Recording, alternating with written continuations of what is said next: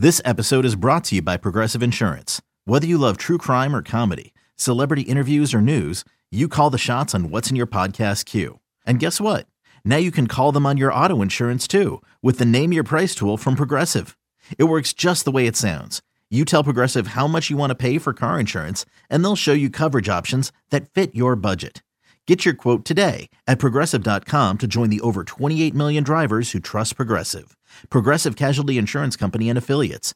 Price and coverage match limited by state law. You could spend the weekend doing the same old whatever, or you could conquer the weekend in the all-new Hyundai Santa Fe. Visit HyundaiUSA.com for more details. Hyundai, there's joy in every journey. This is Pax What She Said. Now, here's Perri Goldstein and Maggie Loney. Welcome back to another episode of the Pax What She Said podcast. I'm one of your co-hosts, Maggie Loney, joined as always by Perri Goldstein, and we have a very special guest today, kind of continuing the OTA's Sights and Sounds series that we started last week, except we actually have somebody who is at OTAs to give us the in real life sights and sounds from practice. It's Andy Herman. Andy, thanks so much for joining us. How are you? I am doing so great. Uh, it has been far too long. Uh, it's been a Pax what she said hiatus that it can never go this long again. So uh, super excited to be talking to you guys and uh, talking OTAs. We're so happy to have you. You're like our. I think you might be our most reoccurring guest. We have we'd have that. to tally it up, but I I would put my money on Andy being the most. Andrew Mertig is going to try to come for it. I think it's going to be like a battle of the Andes. But for now. For, for now, the longest time, Andrew Mertag was actually the most, uh, like, had the most episodes on Pack a Day. On my own podcast, Andrew Mertag had more episodes than I did for a while. I've now overtaken him by a lot, but for a long time, it was Andrew Mertag, and it was it was not cool. So I, I get it. Andrew's everywhere. uh, everywhere except the Lizzo concert. You will have yeah, to listen to Pack a Day uh, to find that out if you're listening to this. Um, but yeah, so Andy, we kind of you know dove into just very brief kind of what we saw, what we heard from initial uh, player interviews and things last week. You were there again. They had two practices yesterday and today, and then I believe they have another one on Friday. So, what kind of stuff is happening, I guess, for starters, for people that aren't familiar with OTAs? Like, are they doing full run throughs? Is it mostly drills? Um, so, what is the process like for OTAs, and how does it differ from like normal training camp, maybe? Yeah, so great question. So first of all, the only one that we we've had two open to the media now, one last week and then one today. So we haven't been privy to obviously all of the practices, uh, but how the two have worked that we have been um, you know, able to see. It's been very similar to a training camp practice, just obviously without pads, a little bit less intensity, but not always by a ton. Uh, but basically, you're starting off with usually some special teams work, then you're going through stretches and and just you know that portion of practice. Then you go to some individual work, and then after that, they usually um, they'll get together they'll start doing some team drills they'll usually do field goal after that. And then usually like i think one of their team periods was strictly running and play action today. So everything was either a run or a play action fake.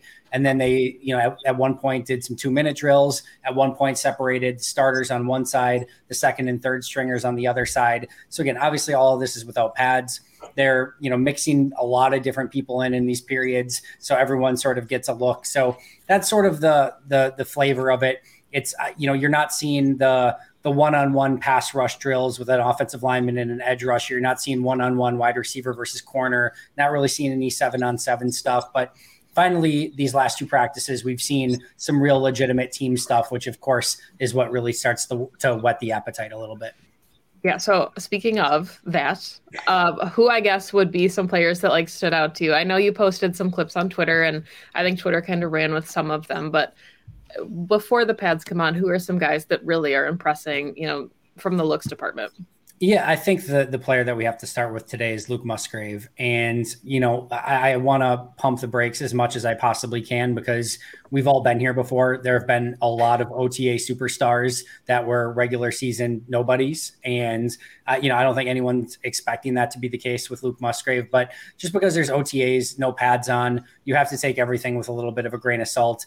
And I think the other thing, even that I'll use as a caveat here too, is that when some sometimes when something looks good it's it, sometimes it didn't go according to plan. Sometimes when things don't look good it's still like just players are trying to get on the same page. It's not fully functional yet. So it's it's hard to tell but man it has been forever and a day, at least probably since Jermichael Finley, since there has been an athlete anywhere near what Luke Musgrave has at the tight end position. And that's just so fun to think about and dream about, right, as a Packer fan. And it's not to say that he's going to be the next Travis Kelce or the next Dallas Goedert or anything like that, but the talent is undeniable. And Matt LaFleur said that he's got, you know, uh, I, I, forget what the exact word that he used, but, you know, a, a legit, you know, basic superpower in his speed at the position.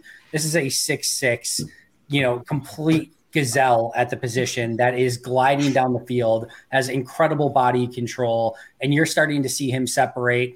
There was a one-on-one that I posted on Twitter where he obviously uses great body control, catches it, contorts his body, is able to you know kind of continue running in stride a little bit, to, and you can just see his quickness, you know, jump off the the Twitter page when you're watching it, and then you know, in in drills, there's a, a, play where he's running a deep crosser and he's just running away from Tarvarius Moore, who's obviously a very fast safety in his own right. He's just running away from him in the deep middle of the field. And just those sort of things that you start seeing out of a rookie tight end who has all that talent that's the stuff that starts getting you excited, right? And again, who knows what it's going to be when the pads come on and pass catching, and receiving is just a very small piece of what we know Matt LaFleur wants from the tight ends in this offense. So a long way to go. Job not done from Luke Musgrave. But as far as jumping off the page and you know just being able to see all of that raw talent in person, he's been as advertised so far. Yeah, a gazelle is not normally a word you would use to describe a, a tight end. So it's very, but the video you posted, I mean, he looked quite agile, which is yeah. just not what you expect from a guy of his size.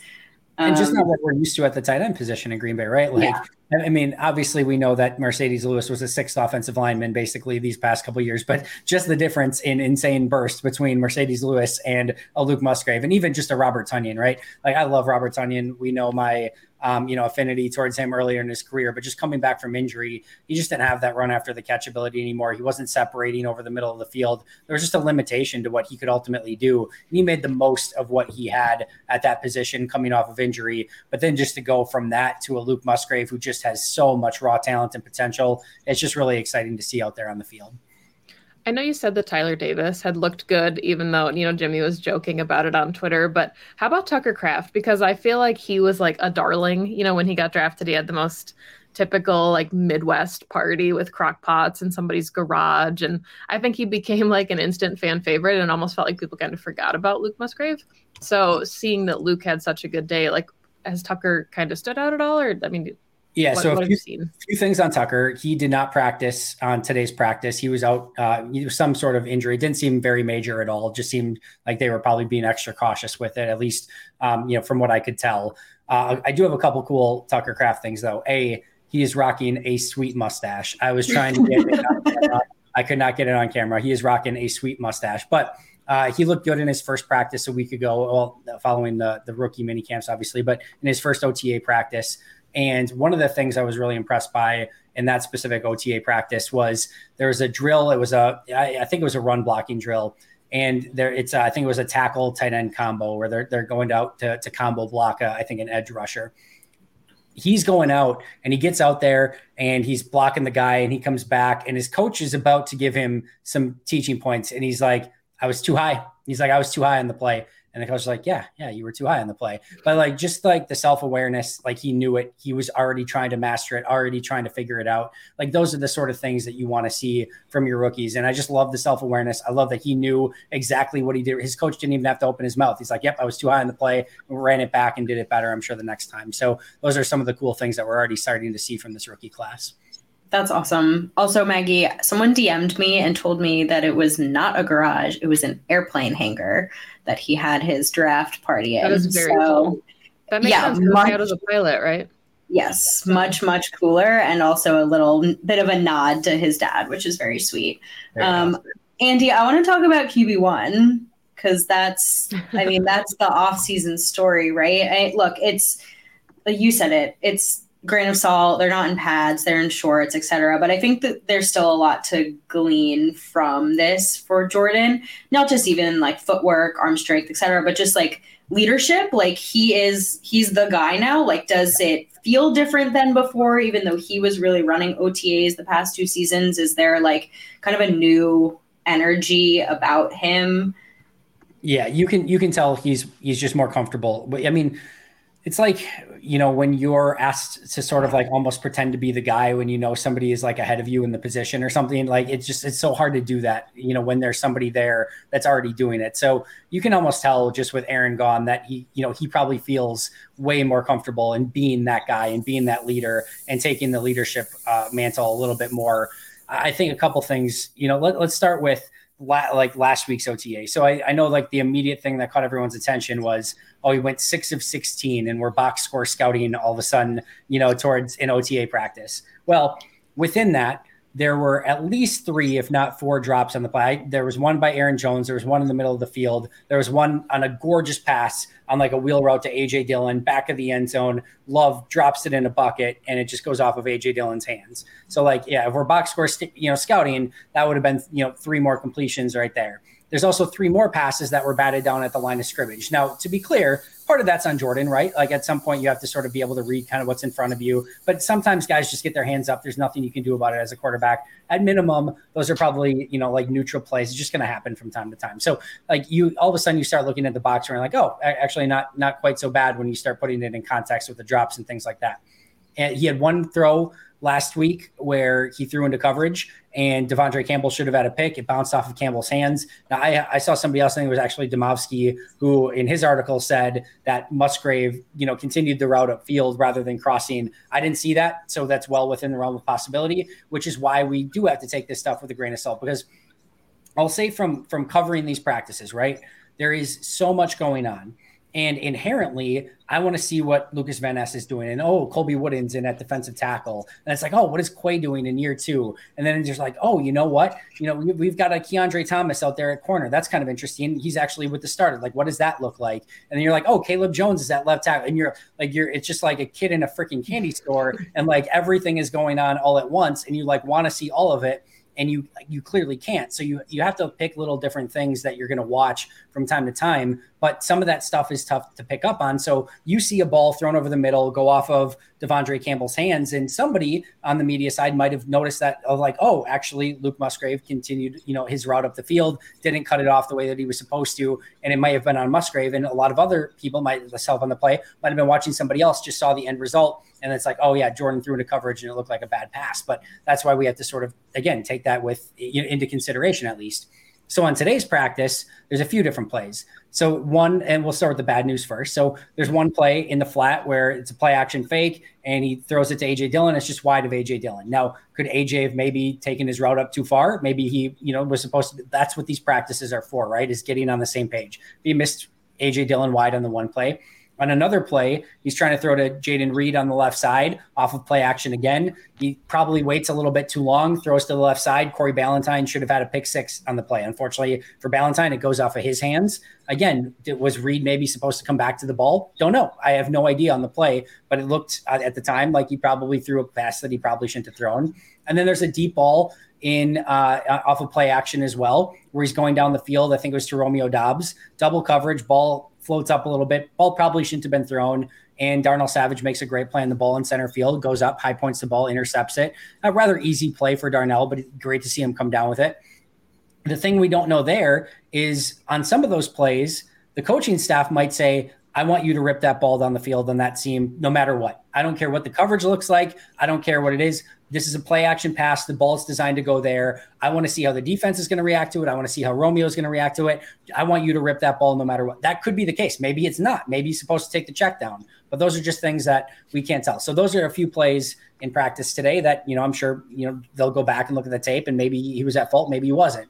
But there were other plays that gave me in like overall I felt really good with where Jordan was at in this practice. He was attacking the middle of the field consistently. We saw slant routes coming on, in, you know, in breaking routes. Romeo Doubs, Samori Toure hitting people in stride. The deep in breaking route to Luke Musgrave looked awesome. Uh, there were a couple other passes where he's hitting down the field, again, attacking the middle of the field. That we've seen that that area of the field be vacated for so long that Aaron just didn't want to throw all that often in that space, just to see some of those balls in rhythm over the middle of the field. And he, I thought he was really good in his two minute drill as well. I thought Romeo and, and Jordan had a, a, really great connection today. So I think if you look at his just mechanics, at his feel for the offense, at how he's attacking the huddle, at how he's attacking plays, I think you can really start seeing him come along. But I think what Matt LaFleur said a week ago, where there's some things that are looking really good, there's other things that need a lot of work.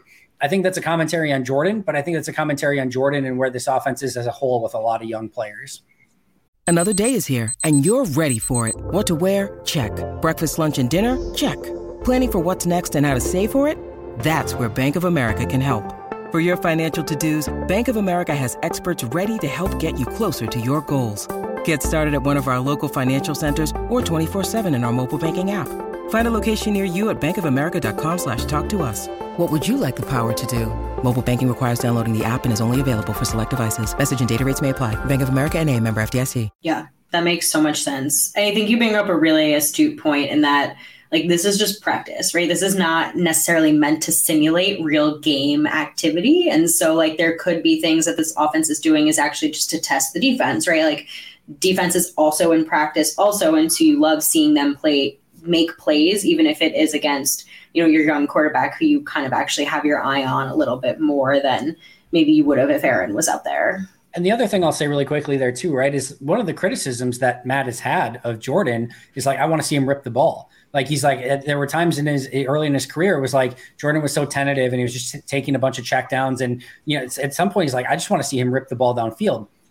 This is the time to test those things. This is exactly when you should be doing those things to be like, okay, I think I have a small window to Romeo Doubs. I think I can thread this in there. I'm going to rip one down the field and see if I can't get it there. And you learn, like, oh, okay, I can't. That that's one of those situations. I can't. I can't do that again against this level of competition. All right, in the future, I'm going to note that unless it's like a fourth and 17 and I've got to complete something down there, maybe I need to take the check down instead. So it's not the worst thing in the world to have your young first time starting quarterback really testing himself in some of those situations to see, all right, what can I complete? What can I actually take advantage of? And what am I going to have to just tone down a little bit? I don't, I don't mind that in practices at all. You mentioned that Romeo Doubs, you know, they were on the same page quite a bit today. Luke Musgrave, another name that I saw. Is there anybody that you can see kind of developing like a really good rapport with Rodgers? I saw Jayden Reed mentioned a couple times. Rodgers. Like, oh, Freudian slip.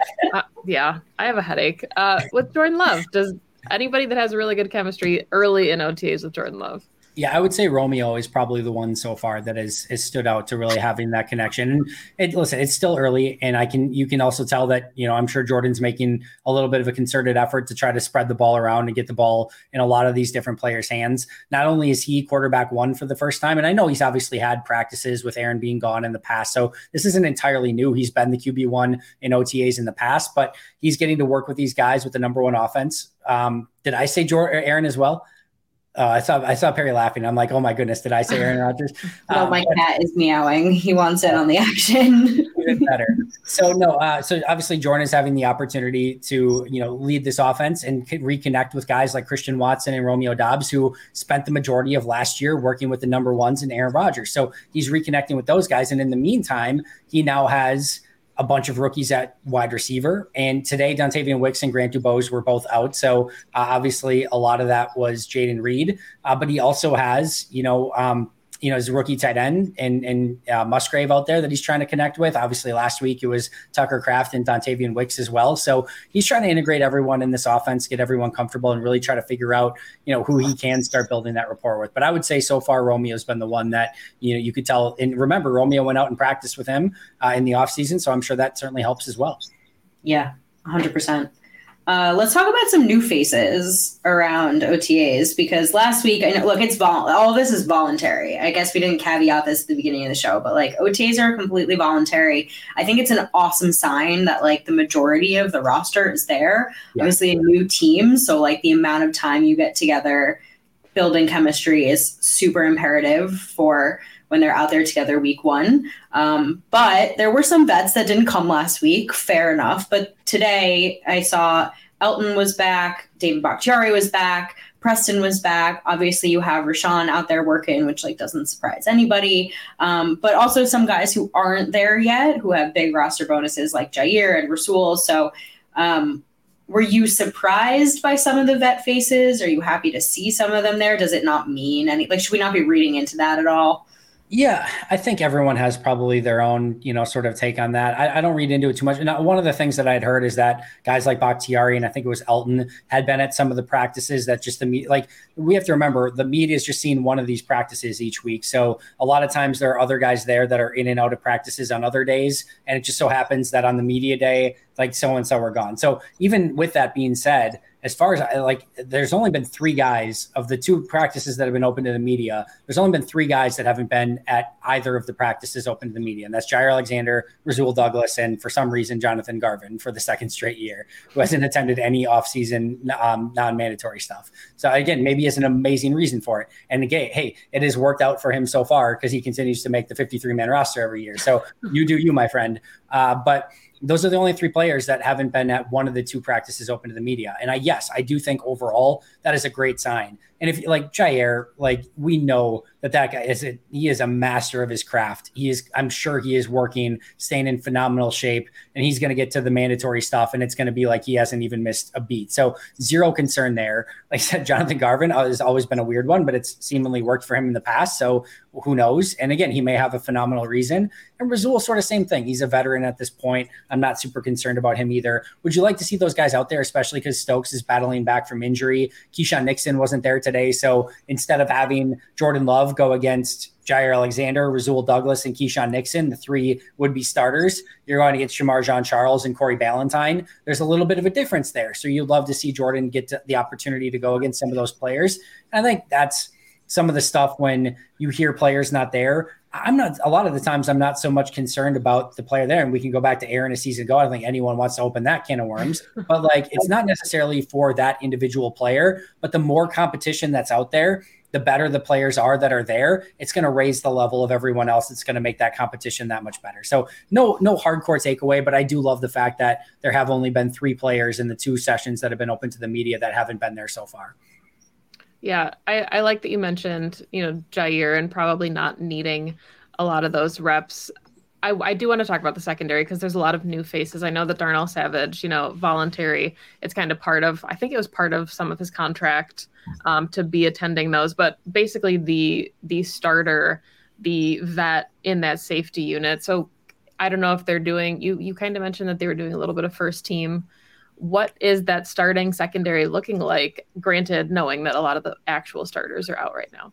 Yeah, so last week it was Kiondre Thomas and uh, Corey Ballentine outside, and then it was Keisean in the slot. Those were the the three starters in the secondary, and then it was Rudy Ford and Darnell Savage, and then Tarvarius Moore was rotating in with Rudy Ford a little bit as well uh, on that safety look. Today it was Corey Ballentine and Shemar Jean Charles that were uh, uh, the, the primary corners with once again Darnell Savage and then Rudy Ford with Tarvarius Moore coming in. I uh, personally, I think it was Kiondre Thomas who was the next person up, and then Shemar moved in the slot when they moved into nickel. So those are some of the names we've seen so far. I think you know, remember there's there's not a lot of depth after that, right? So obviously they get Carrington Valentine or Carrington Valentine. Corey Ballentine, Carrington Valentine. That's going to be it's going to be a long off season of that. Uh, but uh, obviously, they have Carrington Valentine, uh, who I'm sure they're going to want to get a bigger look at at some point, just because he obviously has some talent there. I'm sure they're going to want to rotate in Jonathan Owens with the safety a bit. I would assume at some point, you know, we'll see if Anthony Johnson Jr. and Innis Gaines can get their name in the conversation. But um, yeah, so far that those have been some of the names in the secondary. I haven't seen much. Like I mentioned, uh, Ballentine should have had the pick six today. Not sure he made a great play on the ball if it just happened to be in the right place at the right time. I uh, haven't seen anything that like super stood out at any of the secondary spots, other than the really nice pick from Savage today in the secondary, which he played a great center field, high pointed the ball, came down with the pick, which you love to see. 2400 Sports is an Audacy company.